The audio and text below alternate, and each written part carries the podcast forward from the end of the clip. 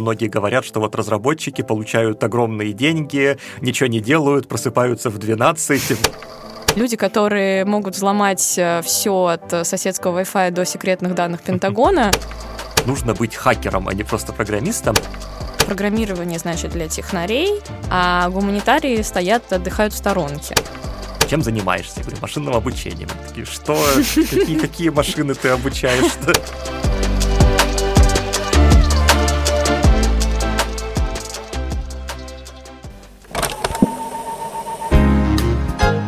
Привет! Вы слушаете подкаст «Ворона желает знать». Вместе с учеными из Высшей школы экономики мы говорим о современных явлениях, пытаемся разобраться в том, что такое осознанное потребление, чем вызван сериальный бум и почему мы живем в эпоху постправды.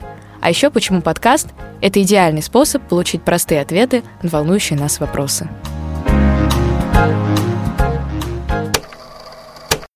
Ну что ж, в новом выпуске подкаста «Ворона желает знать» мы поговорим о мифах и легендах вокруг информационных технологий. Как все-таки правильно, айтишник или программист? Почему современному школьнику нужно изучать компьютерные науки наравне с математикой и литературой? И стоит ли нам бояться искусственного интеллекта? Меня зовут Анастасия, я контент-редактор социальных медиа Вышки, и сегодня у меня в гостях Евгений Андреевич Соколов, академический руководитель образовательной программы «Прикладная математика и информатика». Здравствуйте, Евгений Андреевич. Здравствуйте. Собственно, начать хочется с того, что одним из шаблонов при разговоре об IT-специалистах является слово «программист». Да, и здесь какая-то путаница все время происходит. Является ли оно синонимом айтишника, или это все таки совершенно разные люди и какое-то такое народное мифотворчество? Давайте вот здесь сразу разграничим. Вообще, в целом сейчас в IT, в компьютерных науках есть какая-то проблема, что очень много названий разных возникает про все что угодно. Да, еще разработчики. Разработчики. Угу. И вот, э, например, да, сейчас сами разработчики вообще представляют себя инженерами называть иногда. Вот, угу, ну, потому что это так. некоторая калька с английского от э, engineer вот, возникает. А, довольно сложно сказать. То есть, э, вроде бы профессионалы айтишниками себя не называют. То есть, вообще, когда вот вы спросили, я как-то так даже не очень понял, о чем речь. Вот, наверное, скорее программисты или разработчики.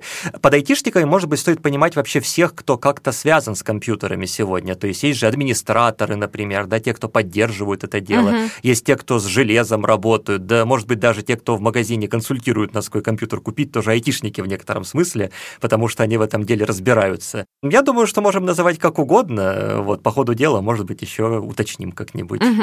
Ну, то есть айтишник это не является чем-то пренебрежительным, да, для вас? Или наоборот, это что-то слишком обобщающее? Нет, нет, мне кажется, совершенно ага. нормально. Типа человек работает с чем-то цифровым. Ну, ага. почему нет? А, хорошо, тогда мы это учтем, если что, у нас будет огромное количество синонимов сегодня в рамках нашей беседы. Давайте тогда поговорим об еще одном мифе. Это такие айтишники-хакеры, угу. да, то есть э, люди, которые могут взломать э, все от соседского Wi-Fi до секретных данных Пентагона. Восприятие этих людей, таких вот сидящих где-то в темной комнате, да, и как в мультиках, э, быстро печатающих на клавишах с таким характерным звуком, Собственно, почему вообще сформировался такой миф, и правда ли это, что разработчик да, может обладать такими навыками? Угу. Но мне кажется, миф сформировался благодаря кинематографу. В фильмах любят показывать там разработчиков, программистов, угу. которые да, вот сидят там перед черным экраном в такой комнате, заваленной мусором, да, что-то печатают, быстро взламывают. Но, разумеется, это не так. Действительно, есть специалисты по компьютерной безопасности, которые умеют это делать, умеют э, разбираться, как какие-то системы проникнуть, умеют защищать системы от этого. Это отдельная работа, довольно узкая, таких специалистов, ну, не так много, мне кажется, но это что-то отдельное. Но при этом замечу, что слово «хакер» тоже может разные смыслы иметь. Вот в быту, да, это вот тот, кто взламывает Пентагон. Но при этом среди разработчиков вот тоже есть такое, такая концепция, что вот нужно быть хакером, а не просто программистом. И тут понимается скорее, что человек вот не просто по шаблону решает задачи, а все время вот вникает в суть. Он пытается понять, а как вот еще эффективнее решить задачу, как заставить программу еще быстрее работать, как там память сэкономить и так далее. И это считается очень таким правильным свойством, что вот нужно на все как хакер смотреть. Ну, то есть э, это, в принципе, да, такая идет история связанная. Все-таки что-то из поп-культуры у нас, да, про mm-hmm. вот этих вот разработчиков, а что-то действительно сами разработчики внутри себя осознают, что им к этому нужно стремиться. Да, да, да. Ну и тоже вкладывается разное. И, кстати, замечу при этом, mm-hmm. что вот если посмотреть на то, э, чему учат на специальностях таких университетах, у нас, например, да, вот на факультете компьютерных наук в МИЭМе, то если это не профильная по безопасности программа, то, как правило, курсов по безопасности обязательных нет вообще.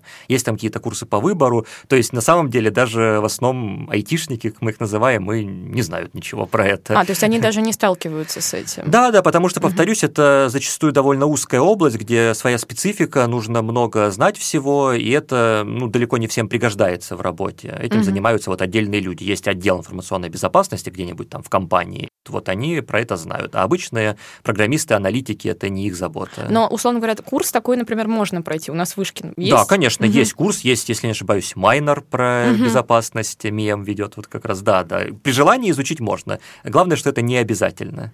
Ага. Ну, в общем, если что, при желании, да, вышкинцы могут узнать что-то про хакерство. Да, да, да. Хорошо. Ну вот можете ли вы э, назвать еще какой-то миф, э, который так или иначе связан э, с разработчиками, да, с которым часто, например, мы можем сталкиваться и себе придумывать какие-то вокруг этого легенды? Ну, я вижу эти мифы изнутри, скорее, области, да, но вот мне в голову приходит два.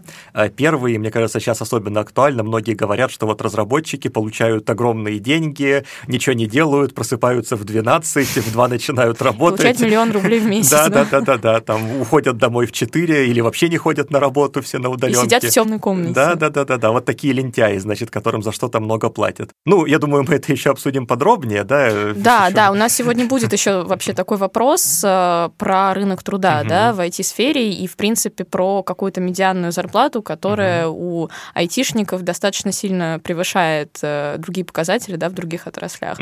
И вторую, вы сказали, что две. Да, есть второе. А еще один э, миф, про который, наверное, тоже мы поговорим отдельно, что вот как-то считается, что айтишники это обязательно математики, да, и вот я особенно часто слышу это на днях открытых дверей, когда родители говорят, что вот ну, своим детям говорят, что вот если тебе, если хочешь быть программистом, то обязательно математику нужно учить, там интегралы брать, угу. уметь. Вот это тоже, ну, отчасти заблуждение, то есть есть много работы, где математика, ну, нужна разве что для того, чтобы как-то мышление структурировать, да, но математические методы довольно мало пригождаются. Но где-то в компьютерных науках есть и очень нагруженные математикой области. Ага, но тут интересно, вот мне бы хотелось об этом мифе поговорить поподробнее, потому что все-таки есть такое восприятие, что программирование значит для технарей, угу. а гуманитарии стоят, отдыхают в сторонке. Угу. Вот, и хочется развеять этот миф, потому что есть же отдельное направление Digital Humanities, угу. да, которое связано с э, гуманитарными науками. Давайте поподробнее о нем поговорим.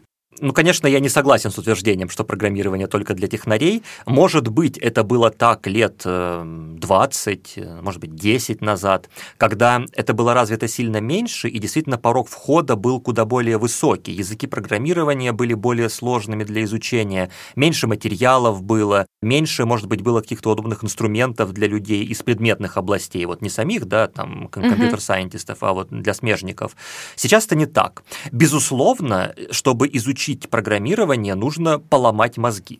Вот э, в Вышке есть проект Data Culture, в рамках которого мы всем бакалаврам ведем программирование, анализ данных, цифровую грамотность, и мы видим, что действительно, ну, студенты говорят, что это отличается от всех предметов, которые есть у них другие. Если вот, допустим, э, историки или философы, да, у них э, большинство курсов это вот надо изучать литературу, делать выводы, дискуссии. Так вот интерпретация, вести. анализ. Да, да, да, в библиотеке сидеть, да, опять же работать с источниками угу. какими-то это, то все-таки программирование это другое. Это нужно уметь выстроить алгоритм, нужно уметь в голове представить себе какую-то ну, архитектуру, что ли, схему, перевести это в код, понять, почему он не работает, почитать ошибки. И здесь требуется, во-первых, набить руку, то есть много программировать, чтобы научиться это делать. И во-вторых, ну вот да, как-то изменить мышление, что ли, свое, чтобы, ну вот это все тоже было, ну как бы стандартно для человека, чтобы это не было непривычным занятием. И это требует усилий, но это абсолютно возможные усилия. И сейчас видно, что действительно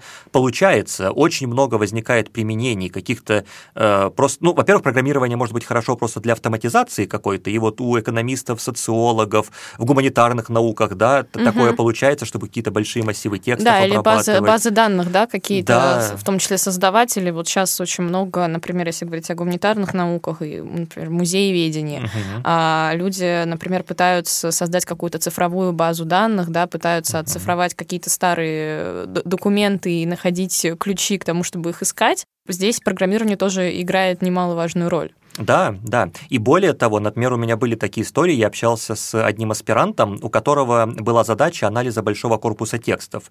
А, ну, грубо говоря, ему там нужно было проанализировать политические новости, например, упоминания разных э, личностей зарубежных, и для него совершенно нормально было взять какие-то десятки, сотни тысяч текстов и вручную их отсмотреть. Это работа на месяцы. Я думал, на тысячелетие, если честно. Ну, я думаю, там навык постепенно растет, но как бы это людям абсолютно кажется нормальным, что нужно проделать такое огромное количество рутинной работы. При этом можно написать скрипт на том же питоне, и он за секунду решит ту задачу. И вот, э, конечно, это люди узнают, осваивают, и это радикально ускоряет работу. Ну и более того, сейчас возникают и более интересные применения, когда мы не просто автоматизируем рутину, а применяем какие-то интеллектуальные методы, чтобы автоматически анализировать там те же тональности в текстах, чтобы из баз какие-то нетривиальные закономерности доставать, какие-то вот там находить похожие произведения искусства, например, как-то вот с картами, с э, геоданными работать. Ну или в лингвистике, например, да, часто это применяется для того, чтобы определить да, эмоциональную окрашенность того или да, иного да, слова да. и дать ему какую-то пометку. Опять же, не делать это вручную, там по старинке маркером выделяя в тексте, а все-таки применять современные технологии. Но мы еще поговорим сегодня о том вообще, как э, программирование помогает человеку в реальной жизни, uh-huh. обычному человеку, не связанному с IT-сферой. Хочется перейти к рынку труда как раз и понять, насколько сфера да, IT востребована Хочу привести данные, э, результаты исследования Ассоциации предприятий компьютерных и информационных технологий. А в 2020 году совокупная потребность в IT-специалистах в России оценивается э, в 222 тысячи человек в год. Вообще, насколько мы можем оценивать, это достаточно большой показатель, и он растет с каждым годом. И почему так происходит, почему такая тенденция вообще складывается? Угу. Тут, мне кажется, есть два фактора. Один, скорее, я считаю правильным, другой неправильным. А, начну с неправильного. Безусловно, мы сейчас все слышим про цифровизацию, IT, да, про это говорят. Диджитализация. Диджитализация, да, про это по телевизору говорят, на самых высоких уровнях говорят, что нужно, вот, значит, в эту сторону двигаться. И, к сожалению, есть истории, я сам такое видел, когда в компании какой-то просто высокий руководитель про это слышит и говорит, нам нужно тоже. Не знаю зачем, но вот надо. У всех есть, нам тоже надо. Ну вот, в общем, это, соответственно, это способствует перегреву рынка, к сожалению. Ничего не поделаешь. Но при этом, и я надеюсь, такого больше, есть много случаев, когда это нужно. Почему? Во-первых, есть IT-компании. Тот же Яндекс, Google, ну, это такие сверхкомпании, да, есть более мелкие, и действительно они уже на таких масштабах работают, что даже какое-то минорное улучшение в качестве сервисов, например, в качестве показа рекламы, в качестве рекомендаций музыки, в качестве поиска, приводит к тому, что прибыль на миллионы долларов увеличивается. Причем это изменение не такое, что вот мы сделали, и через год оно до пользователей дойдет. Нет, это вот в коде что-то изменили, код обновили, и все, и оно работает. То есть буквально это вопрос недели, может быть. И поэтому, конечно же, нужны разработчики. Даже если невысокие зарплаты получают, небольшая польза, которую они приносят, компания дает огромные прибыли, это окупается, компания вкладывается еще, это растет, и это нормально, потому что это не какие-то деньги из воздуха, ну, реально же, вот лучше реклама, лучше в нее кликают пользователи, угу. лучше рекомендую музыку или фильмы, больше пользователей приходят в эти сервисы. Все абсолютно разумно. Ну и в целом все больше компаний понимают, что им нужна эта автоматизация. Банки понимают, что теперь можно не силами людей решать, выдавать кредит или нет, а можно автоматически это делать. В телекомах тоже понимают, что можно предсказывать уход клиента, что можно лучше предлагать ему какие-то продукты. Сейчас у телекомов одна из самых актуальных задач – это борьба со спамом. Ну, мы все знаем, да, сколько нам роботов звонит с какой-то рекламой бесполезной. Да, но опять же, если говорить да, про какие-то компании, то Яндекс, например, придумывает истории с определителем, значит, номера, да, еще одна обратная обратный ответ uh-huh, на автоматизацию uh-huh. процессов, да, и э, сейчас активно тоже мы все этим пользуемся, да, можем узнать, да. кто нам звонит. Ну, в общем, да, вот и даже традиционные компании, например, промышленные какие-то гиганты в России, заводы, которые металлургией занимаются, даже у них возникают применения от того, чтобы просто эффективнее работать с какой-то отчетностью, до, допустим, автоматизации, там, анализа качества сплавов каких-то, или там автоматизации тоже работы инженеров, какое-то принятие решения автоматическое. Это тоже есть, это тоже тоже совершенно реальные деньги приносит, поэтому, конечно, нужны грамотные специалисты. А еще, например, один момент, из-за которого возникает потребность в специалистах, это то, что уже есть компании, у которых гигантские информационные системы, ну, те же банки, да, они с 90-х еще такое внедряют, и нужно, чтобы кто-то это поддерживал. И тоже нужны люди, которые вот придут и будут это все заставлять работать. То есть мы можем вообще по вот вашему описанию судить, э, что действительно сфера применения разработчиков, она на самом деле колоссальная, и настолько много вариаций существует, где можно себя показать и проявить. Uh-huh. И здесь мы как раз плавненько подступаем к заработной плате, uh-huh. а вообще к рынку труда IT-специалистов э, и к тому, э, из чего этот показатель складывается и почему он достаточно высокий. Да? Это уровень средней зарплаты IT-специалиста. Угу. Ну, во-первых, лично я считаю, что рынок перегрет, то есть сейчас зарплаты все-таки выше, чем должны быть. Но, с другой стороны, раз компании такие зарплаты устанавливают, то, видимо, им это не в убыток. Да, такой вот можно сделать. Но все-таки почему зарплаты растут? Растут из-за того, что специалистов таких мало, то есть мы не успеваем обучать столько, сколько нужно рынку, и компаниям приходится конкурировать за этих специалистов между собой. А как конкурировать? Ну, зарплаты больше предлагает, да, то есть вот есть э, там, не знаю, условно, Сбербанк, да, который вот решил, что нужно нанять, допустим, тысячу специалистов по там разработке на там, Java или C++ или специалистов по машинному обучению, угу.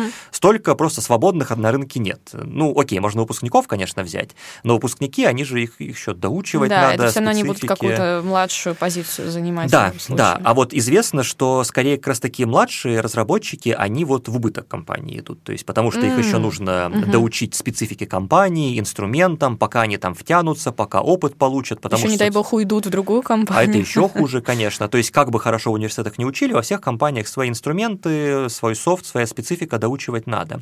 Поэтому все хотят middle, senior и выше специалистов. А такие, безусловно, уже где-то работают. Им там хорошо.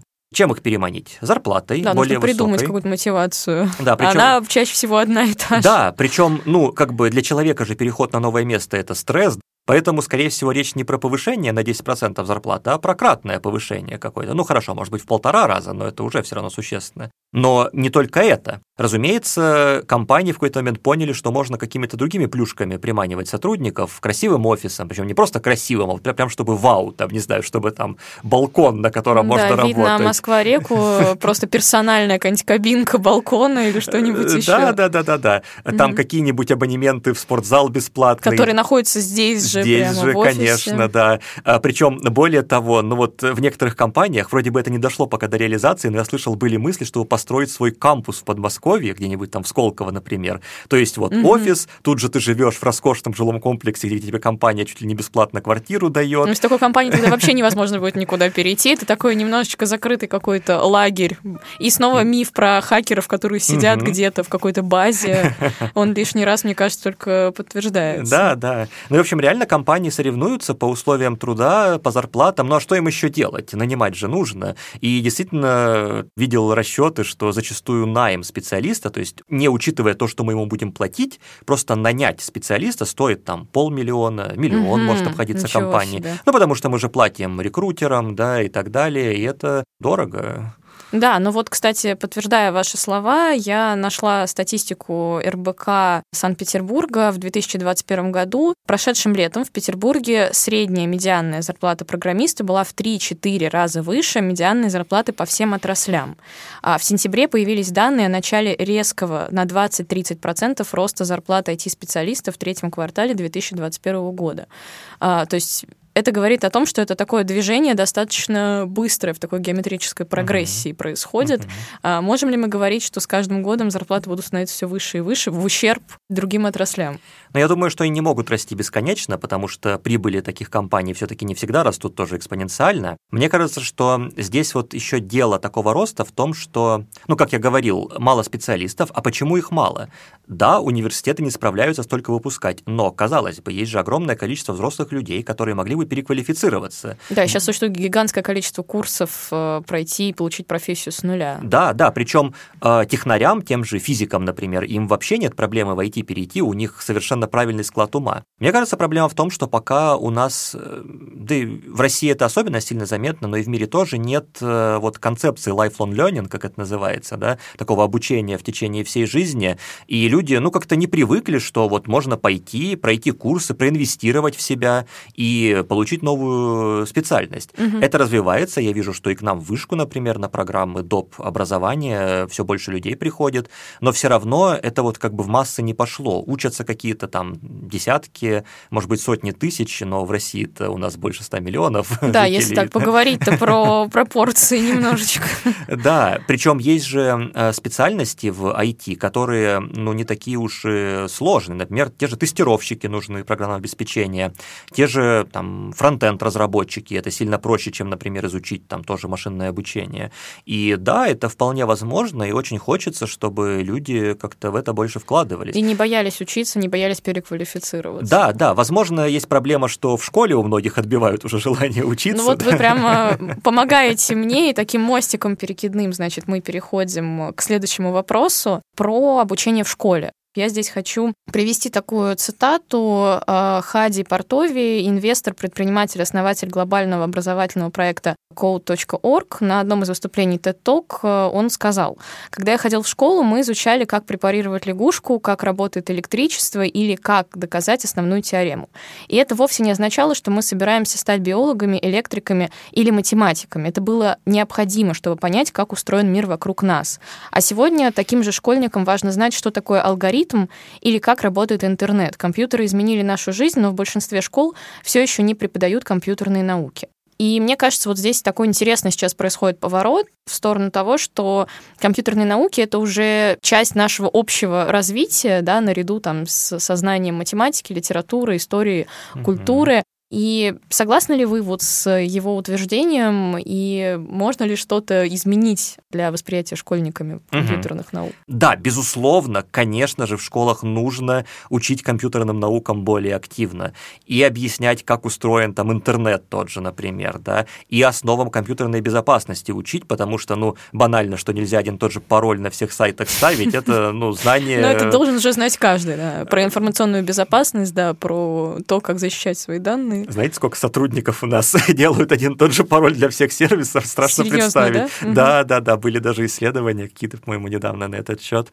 Вот. Конечно, нужно программирование показывать, потому что даже если это не пригодится в повседневной работе людям, важно, чтобы они знали, что так можно, могли просто идентифицировать да, задачу, где можно это применить, ну и хотя бы не самому запрограммировать, так хоть попросить там программиста из соседнего отдела написать скрипт какой-то. Это уже очень важно. А, Про искусственный интеллект много сейчас разговоров, да, и тоже неплохо бы, ну, хотя бы дать какую-то а, базовую грамотность, чтобы а, школьники, а в будущем, да, студенты-специалисты не питали иллюзий на этот счет и не думали, что уже мы там построили терминатора, который может э, вот как в фильме все делать.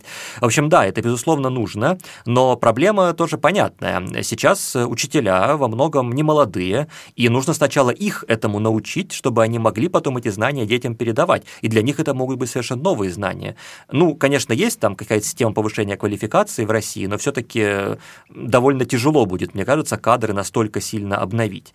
А, Поэтому, ну, мне кажется, вот скорее тут, э, как вот и в области студенческого образования, во многом инициативы компаний крупных произвели революцию. Например, как Яндекс еще давным-давно открыл школу анализа данных, которая была одним из первых мест в России, где можно было прийти и научиться анализу данных машинному обучению. Мгм. И сейчас тоже компании многое делают здесь. Например, опять же, Яндекс Лицей, который набирает по всей России школьников, можно учиться программированию, каким-то прикладным вещам. Тиньков поколение, где тоже готовят детей к олимпиадам, например, это очень круто.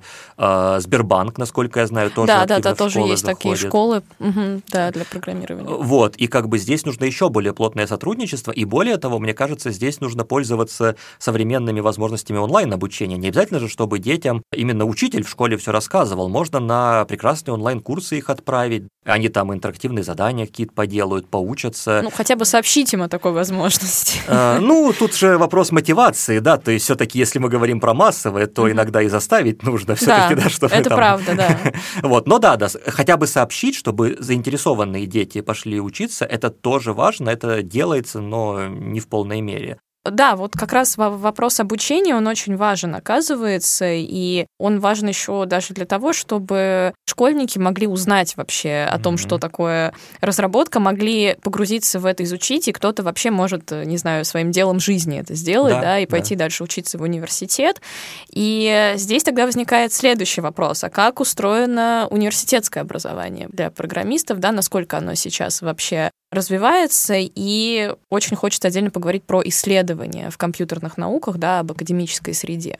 Да, ну вот, собственно, вот я занимаюсь программой бакалаврской, которая называется «Прикладная математика и информатика». Мы вот там готовим, собственно, разработчиков, исследователей в области компьютерных наук. И вот у нас, мне кажется, сложилась такая довольно необычная для образования ситуация, что большинство наших преподавателей – это не штатные сотрудники вышки почти все курсы по программированию, по анализу данных, машинному обучению, все вот такие айтишные курсы у нас ведут люди, у которых основное место работы в компании какой-то, очень многие в Яндексе работают у нас, а вот в университет они приходят попреподавать пару раз в неделю. Угу, то есть это практики большей частью, да? Да, да. Угу. И это очень здорово, потому что, ну, по многим причинам. Во-первых, эти люди они работают за идею, да, они получают свои эти сверхзарплаты там вот в IT-компаниях, а к нам они приходят, потому что хотят поделиться знаниями, лучше mm. разобраться сами, ну, это известно, что когда преподаешь, в голове оно там на место наконец-то встает, да. Да, ну и вообще удовольствие получить от того, что ты передаешь э, знания, да, Да, да, поделиться, просто со студентами пообщаться, mm-hmm. опять же, да, связь с более молодым mm-hmm. поколением поддержать,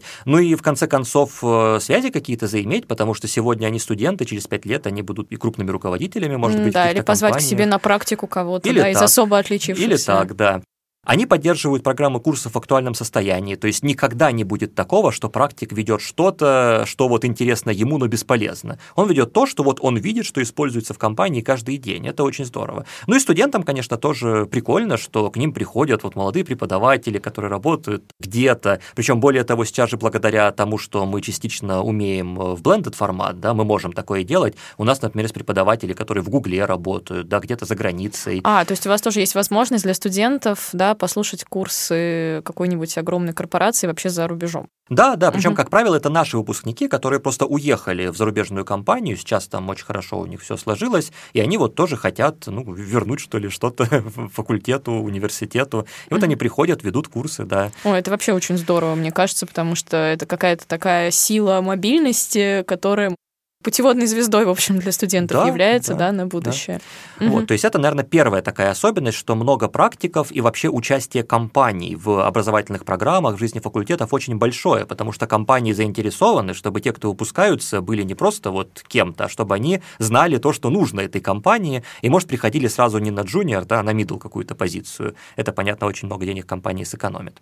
Часто говорят, что нужна практикоориентированность, да, много практики, проектов. На самом деле это уже есть. То есть во многих курсах у нас задания сугубо практические, они исследовательские, большие. То есть просто домашка это там не прочитать что-то, реферат написать или там не переписать код из учебника, а вот подумать, поразмышлять, придумать решение нестандартное какое-то, провести мини-исследование. Это основа, без этого никуда, потому что нужно учить мыслить исследовательски, нестандартно студентов. Ну, то есть у вас идет такой активный обмен между студентами, выпускниками, вы как бы каждый раз пытаетесь показать э, ребятам, что вот посмотрите, да, что с вами будет там через 4 года вашего обучения, что вы будете изучать, чем вы mm-hmm. будете заниматься, и мне кажется, что это такая очень классная мотивация для них. Да, но хочется еще поговорить об исследовательской uh-huh. стороне, то есть как вообще устроена академическая среда, не только практика, да, не только а, выпускники, которые приходят из компаний, да, но и научно-исследовательская работа. И э, отличается ли она от, э, например, тех исследований, которые проводятся в компаниях? Вот здесь тоже интересная картина, мне кажется. Вот э, в Советском Союзе сложилась такая схема понятная, что есть завод, условно, где производят что-то, а есть институт, где придумывают, как там станки лучше делать или как процессы лучше выстраивать на этом заводе. И вот, значит, институт какие-то инновации делает, завод внедряет, и вот такой цикл получается. Вот сейчас в IT, в компьютерных науках совершенно не так. Вот как я говорил, что в какой-то момент, лет 10-15 назад, IT-компании поняли, что пора образование брать в свои руки, и свои школы стали открывать, с университетами активно сотрудничать, как вот у нас ВКН же был вместе с Яндексом основан, да, угу. опять же. Вот, вот так же и в исследованиях. Сейчас компании поняли, что зачем нам ждать, пока институты, университеты чего-то придумают почему бы нам не нанять самим этих исследователей, платить им вот те самые сверхзарплаты, ну, может быть, чуть меньше, но тем не менее, и ждать от них конкретных результатов, потому что мы же не можем университеты заставить делать то, что нам нужно, а сотрудников заставим. И действительно угу. стали появляться подразделения исследовательские на Западе, в России, у Яндекса довольно рано появилось такое подразделение, в других компаниях, вот в Сбере свой институт искусственного интеллекта сейчас открыли, в JetBrains есть э, тоже свои подразделения исследовательские. И действительно оказалось, что это работает. Например, если посмотреть на последние, опять же, прорывы в области машинного обучения, которые сделаны в области обработки э, текстов, они были сделаны именно подразделениями компаний. Угу, Почему? То есть не исследовательскими институтами. Э, в партнерстве, но угу. как бы первенство за компаниями. Почему? Потому что, во-первых, компании скупили всех ведущих специалистов, и они там работают. Во-вторых, компании могут небывалые ресурсы предоставить, потому что, ну, окей, вот у Вышки, например, есть свой суперкомпьютер, но суперкомпьютеры, которые стоят в том же Яндексе, они высшие в рейтинге суперкомпьютеров, да? То есть вот то, что делают компании, это вполне понятные результаты, которые прямо сейчас можно внедрить. Но вот вряд ли там придумают какие-то новые направления. Понятно, что фундаментальные исследования все равно за университетами остаются, но вот такие прикладные, когда мы хотим придумать, как лучше решить какую-то задачу, это перетекает в компании. Угу. А если говорить о студентах, вот, например, у них есть свои курсовые работы, дипломные работы, они могут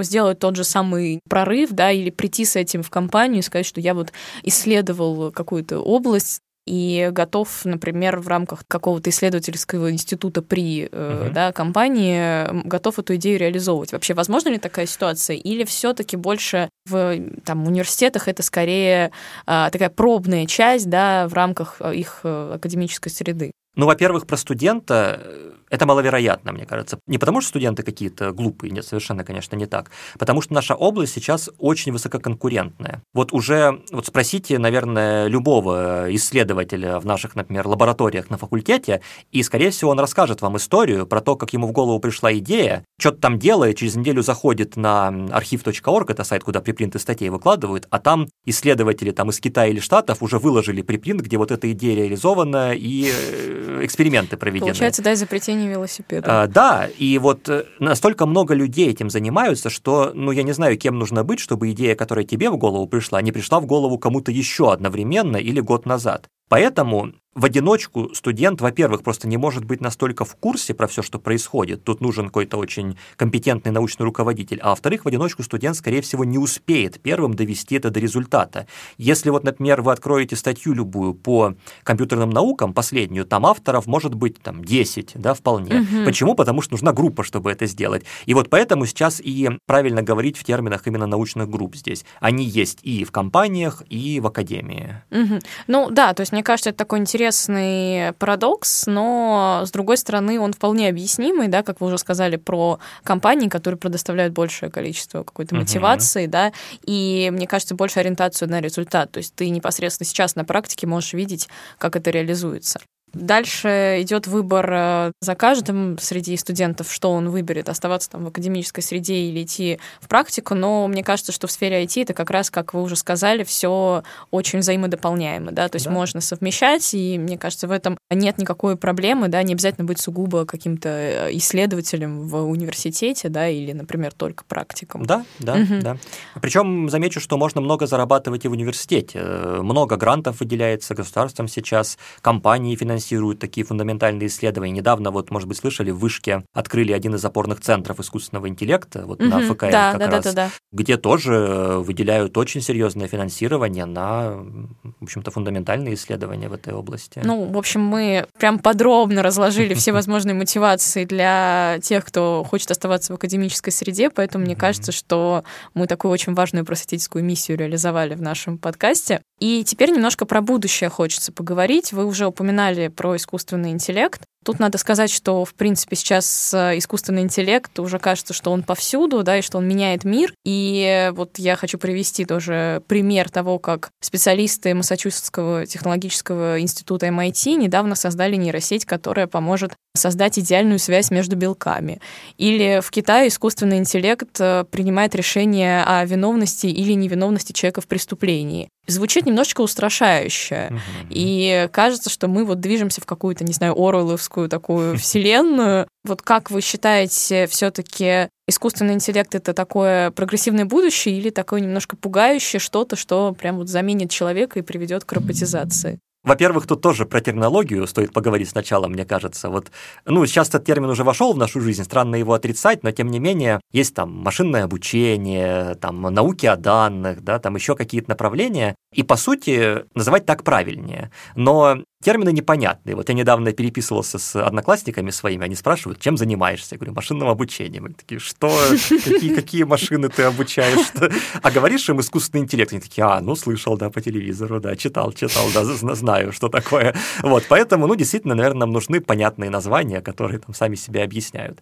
Но, тем не менее, э, это, конечно же, далеко не какая-то универсальная технология. Сегодня вот машинное обучение, искусственный интеллект – это про то, чтобы тоже что-то автоматизировать или Э, что-то сделать чуть лучше, да, там, быстрее разгребать обращение в службу поддержки, потому что мы можем понять по тексту, что хочет пользователь, на что он жалуется, и ему там шаблонный ответ направить. Угу. Да, это можно. Да, решить какую-то медицинскую задачу, найти там опухоль на снимке каком-то, или про вот трехмерную структуру белков, эта история. Какие-то вот есть э, в смежных областях прорывы тоже, которые делаются, но это все довольно-таки понятные применения, потому что в этих задачах собрали много данных, по ним построили алгоритм какой-то, вот он решает конкретно эту задачу. Но пока непонятно, как сделать какую-то самообучающую систему, которую вот мы научим по белкам что-то предсказывать, а она после этого сама еще научится про ковид там что-нибудь, например. Да, Мне кажется, не дай бог в данном случае уже страшно становится. Ну, в общем, да, про какую-то вот ту самую осознанность у этих алгоритмов говорить, э, ну, максимально рано. Такого нет.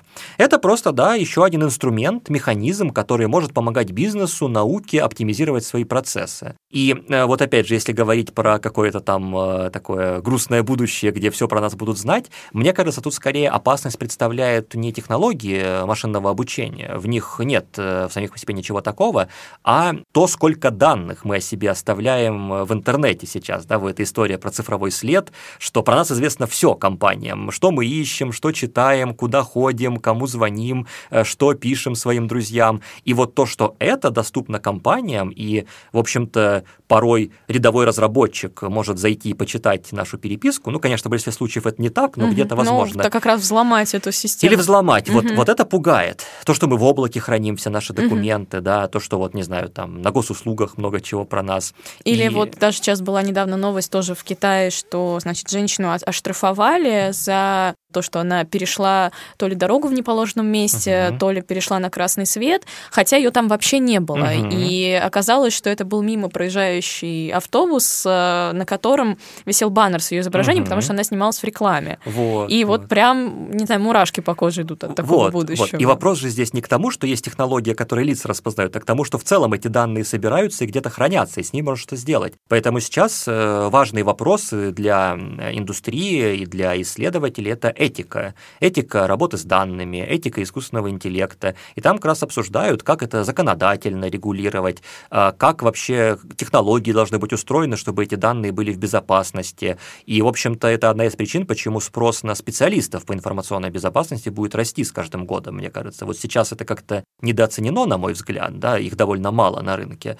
Мне кажется, их должно становиться больше, и они будут очень нужны. Ну, мне кажется, да, и это очень важно, и как раз к разговору о защите наших данных, э, о том, что мы говорили уже сегодня, э, мне кажется, очень важно как раз, чтобы существовали такие разработчики, угу. которые как-то внушали нам какое-то доверие и спокойствие, да, и ощущение какой-то безопасности за наши данные, за тот цифровой след, который мы оставляем. Угу. И, э, наверное, сейчас уже, подходя к завершению нашего выпуска, я хотела бы спросить, можете ли вы порекомендовать какие-то книги, книги или материалы для тех, кто как раз э, хочет узнать больше или об информационной безопасности, об искусственном интеллекте или о разработке в целом? Но мне кажется, сейчас э, самый правильный источник – это онлайн-курсы. Э, у вышки есть их много на Курсере, на открытом образовании. Я всячески рекомендую пойти поискать э, все, что есть наше, все классное. Э, наш факультет много выпускал, там и про программирование, и про машинное обучение, и про безопасность есть курсы от МИЭМа. Вот, в общем, много-много всего рекомендую. Ну и в целом, мне кажется, вот настолько э, много информации, и она вся прикольная, что можно просто пойти в любимый поисковик – поискать там что-нибудь там, что такое и нужные термины. Найдется все потрясающее. Много подкастов тоже про это есть. Опять же, я даже, наверное, конкретно называть не буду, просто вот зайти на YouTube, поискать там подкаст про искусственный интеллект, подкаст про программирование, тоже будет много-много всего. То есть, к счастью, здесь обилие информации в нашу пользу играет. Оставим это на такой осознанный опять выбор а, наших слушателей, которые в гигантском потоке информации будут э, исследовать и понимать то, что им интересно. А, это был очередной выпуск подкаста «Брона желает знать в высшей школе экономики». Сегодня у нас в гостях был Евгений Андреевич Соколов, академический руководитель образовательной программы «Прикладная математика и информатика». Спасибо вам большое. И, как и всегда, слушайте наш подкаст на любых доступных платформах ВКонтакте, Apple, Google, Яндекс Оставляйте свои комментарии, делитесь своими впечатлениями. Для нас это всегда очень важно и ценно. И слушайте нас, как обычно. До встречи!